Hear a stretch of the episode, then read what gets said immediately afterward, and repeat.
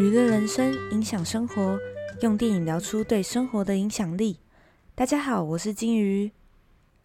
今天我想要跟大家聊的电影是一部来自大陆的温馨电影，关于我妈的一切。导演是赵天宇，也是执导《微微一笑很倾城》电影版的知名导演。为什么我会想要看这部电影呢？还记得上个月有一天晚上，我洗完澡一出来的时候，就看到我的室友眼眶泛泪，双颊涨红的坐在床上。面对那么突然的情绪，我立刻上前询问他发生什么事。我室友告诉我，他刚刚在滑 IG 的时候看到这部关于我妈的一切的电影预告，想到了他的妈妈和他自己的经历，就忍不住流下眼泪。我室友叫做应慈，我们大学同班，而且是同一群的好朋友。研究所因为考上了同一所学校，所以呢，我们现在几乎变成了无话不说、互相照顾的室友。虽然几乎都是他在照顾我啦。对我来说呢，他是朋友，也是像妈妈一样的存在。在大学的时候，他经历了一般人没有办法想象的痛苦，是我见过最认真而且很勇敢的人，内心很柔软、很感性。所以他答应这次来录音，想必也是提起了很大的勇气。好，那我就不多说了，待会由他自己来借由这部电影跟大家分享属于他和他妈妈的故事。在那之前呢，我还是要先来简单的说一下我看完电影的感受。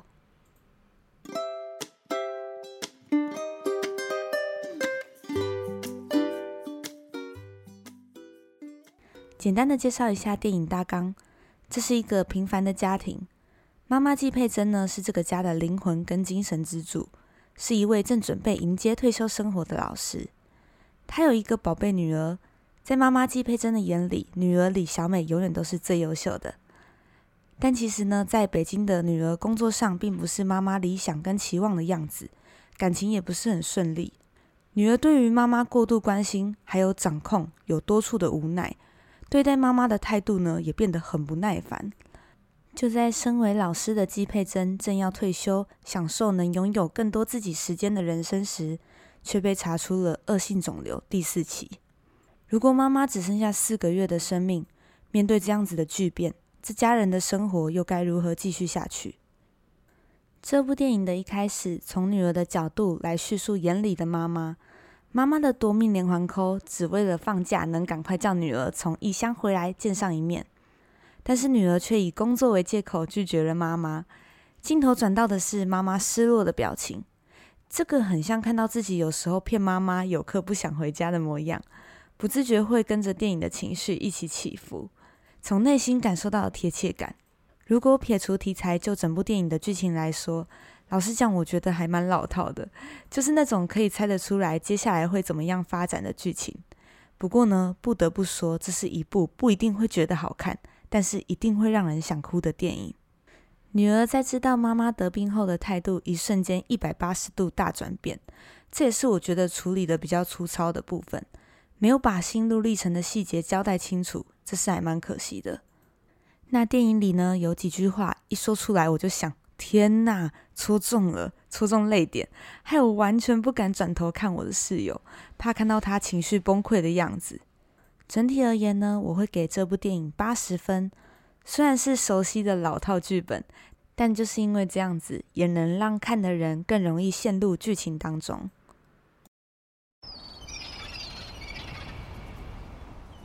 影响生活。接下来呢，相信是大家最期待的部分。欢迎我们 Podcast 邀请的第一个来宾应慈。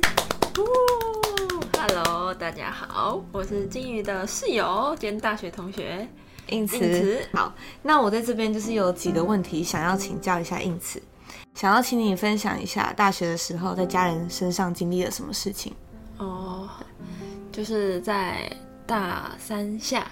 学期的那一年，我妈就突然觉得自己好像常常忘东忘西的，然后又加上他们那时候工厂在搬迁、换位置、换方向，她就觉得做起事来很不顺利，那就请我帮忙挂号，挂脑神经内科去看医生，看到底发生了什么事情。医生就帮我们安排了脑波跟电脑断层，那结果出来其实就是里面有长东西，那医生就是建议我们去挂外科，给外科医生看，因为这可能需要开刀。那在给外科医生看的时候，其实外科医生讲的时候是说它是一个水流，但是他需要拨开来看里面有没有另外长东西。所以他那时候照到东西的时候，他们有心里有一个底，说知道这是什么吗？还是说有跟你们提示吗？没有，完全没有，因为他是说，因为还要看什么抽血啊，或是什么的。那但是那时候的核磁共振的结果是。可能形状比较完整，因为其实偏恶性肿瘤的话，它的肿瘤的形状会是崎岖的那一种。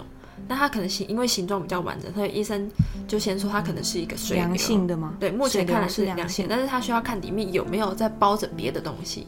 最怕就是里面包着别的东西，所以它就需要开刀，然后把外层清理掉，然后再看里面有没有其他的肿瘤这样子。那我妈的结果就是，其实它里面还包着一颗来自于。某个地方的恶性肿瘤，那这个过程是你都从头参与的吗？还是对，因为从第一次第一次检查到第二次看报告到转外科要手术，我全全程都有在旁边，就是跟着跟着看这样子。哦，因为你们家里只有你一个女儿嘛，所以你就这样子陪着你妈一起。对，后来就是医生把简体拿去化验。但其实，其实，在开完刀那一天，其实医生就有讲说，他就是转移性的恶性肿瘤。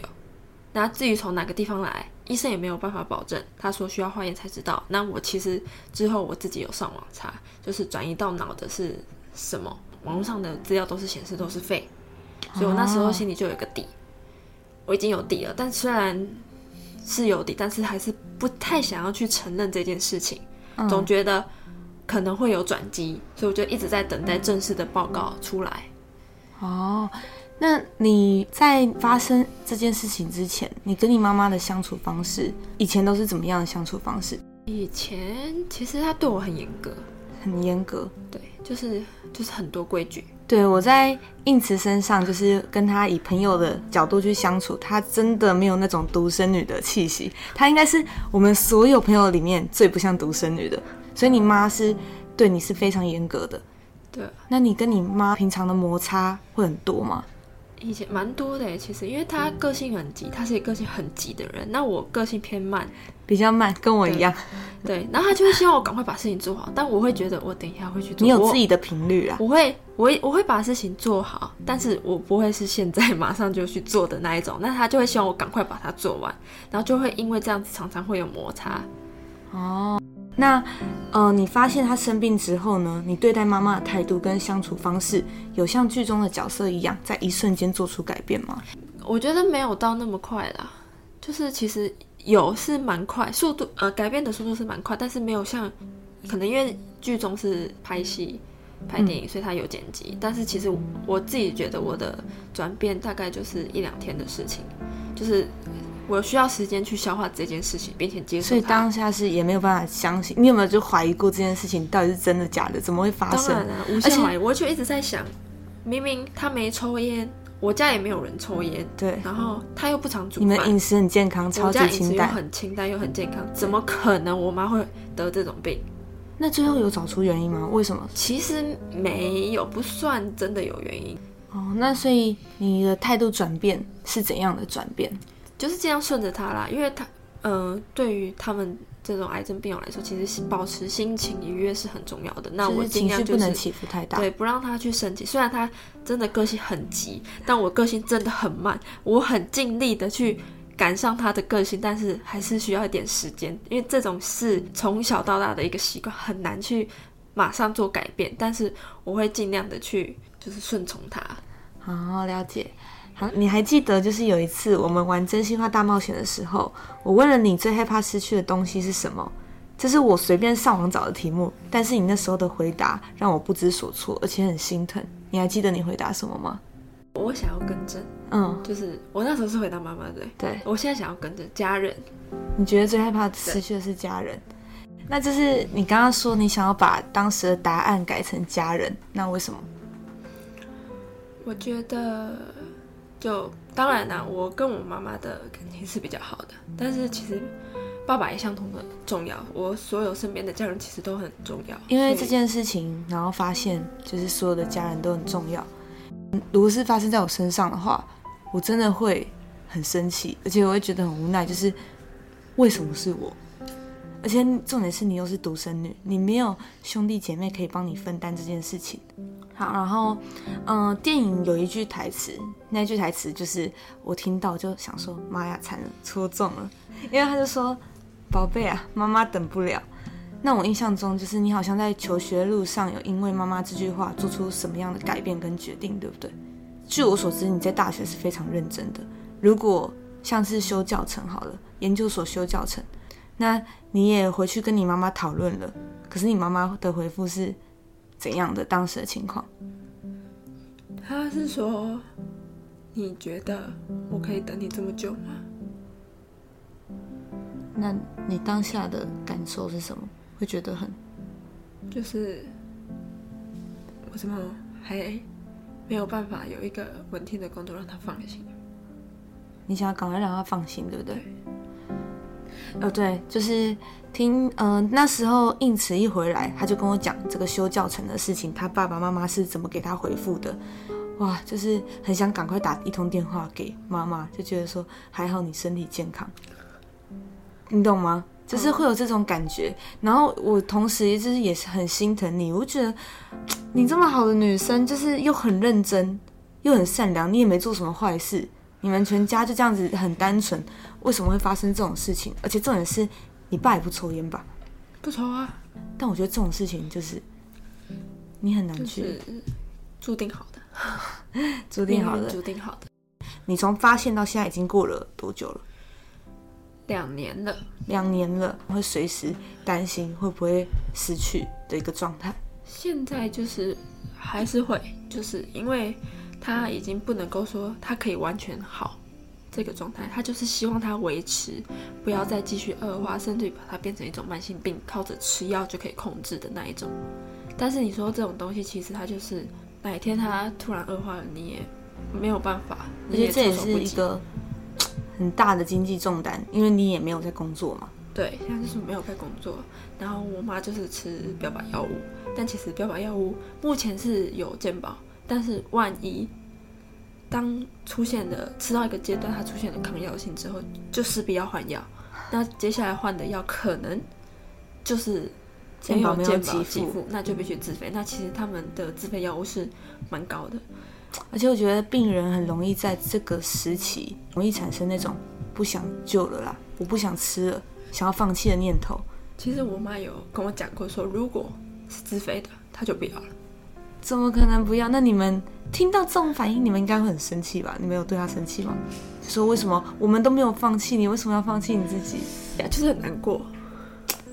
哇，所以我觉得有时候就是对抗这个病魔啊，身边家人的素质、心理素质，有时候要比病人来的更高，因为有时候要承受不只是这样子，怕失去家人的压力，然后还要怕家人丧失这个。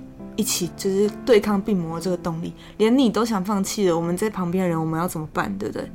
这部戏也是这样子嘛。如果有一天妈妈真的不在了，就是我们都会很后悔，说哦，没有在他在的时候好好跟他做什么事情啊，或是后悔说以前对他说了什么话。那如果他真的不在了，你会想要告诉他什么你来不及说的话吗？你有没有曾经后悔你对他做过什么？因为像我阿妈不在了，然后我就很后悔。我那时候是频繁的回高雄，觉得说哦自己不要后悔，要在能多看他的时候多见他几次面。可是呢，他不在的时候我还是后悔，因为我就觉得我虽然回去了，可是我好几次都在划手机。他都说哦，静云怎么不进来跟阿妈聊一聊天啊？在房间里，然后就是我就为了要赶快跟我的阿伯阿姆喝酒聊天，我就跟阿妈说：“阿妈，我等下就进来了，我等下睡觉就进来了。”我就人就跑了。然后我现在就很后悔，虽然我回去了，自以为自己这样做不会后悔，可是反而我还是会想到一些，就是我没有真的没有抓住能跟他相处的时光。对，不然我应该会有更多可以让他感到开心的时间，但是我觉得我自己没有把握的很好。那如果你妈妈有一天真的不在了，那你有没有想要告诉她来不及说的话？有吗？应该就三句话：对不起，谢谢你，我爱你。哦，我爱你真的很重要。那最后呢，你有没有什么想要对就是听众说的话？珍珍惜你身边的人，珍惜身边的人。对，因为真的人没有办法预测下一秒会发生什么事。现在大家可能都觉得说身边的家人都健健康康的，对不对？就跟你一样，你那时候根本就没有觉得，你那时候可能你妈妈很急，你还觉得她身体很好，怎么可以肺活量这么大，叫这么大声，对不对？人在生气的当下都是这样子，我跟我妈妈也是这样，我都想急着挂电话，但是我真的也害怕，搞不好有一天我会后悔我这样子做。好，今天谢谢英子呢来上我们的 podcast，跟我们分享属于她的故事。也谢谢金鱼的邀请，很荣幸能够成为他 podcast 频道的第一位嘉宾，然后能够分享我的故事。那我下次呢还可以再邀请你来跟我们分享更多属于我们不同的内容。好啊，当然没问题。好，那谢谢你。那我们回到电影当中，剧中的妈妈奋不顾身的对着女儿说。人生不应该献给平庸和低俗，舍不得女儿委屈，生病了还要操心小孩。我想这就是妈妈的存在吧。世界上最大的遗憾是来不及说出我爱你。相信大家都跟我们一样，知道爱要及时的道理，但是要做到真的不容易，因为没有失去过，不知道可能会失去的恐惧。希望大家还有我们自己都能够趁亲人还在的时候，更珍惜彼此相处的时间。表达我爱你的方式有很多种，不一定是挂在嘴边，可以是行动的方式，让对方感受到温暖与爱，尽量做到让自己不后悔，我觉得就可以了。谢谢本集的来宾应此参与我们，愿意跟我们分享他的故事。感谢您的收听，娱乐人生，影响生活，我们下次见，拜拜。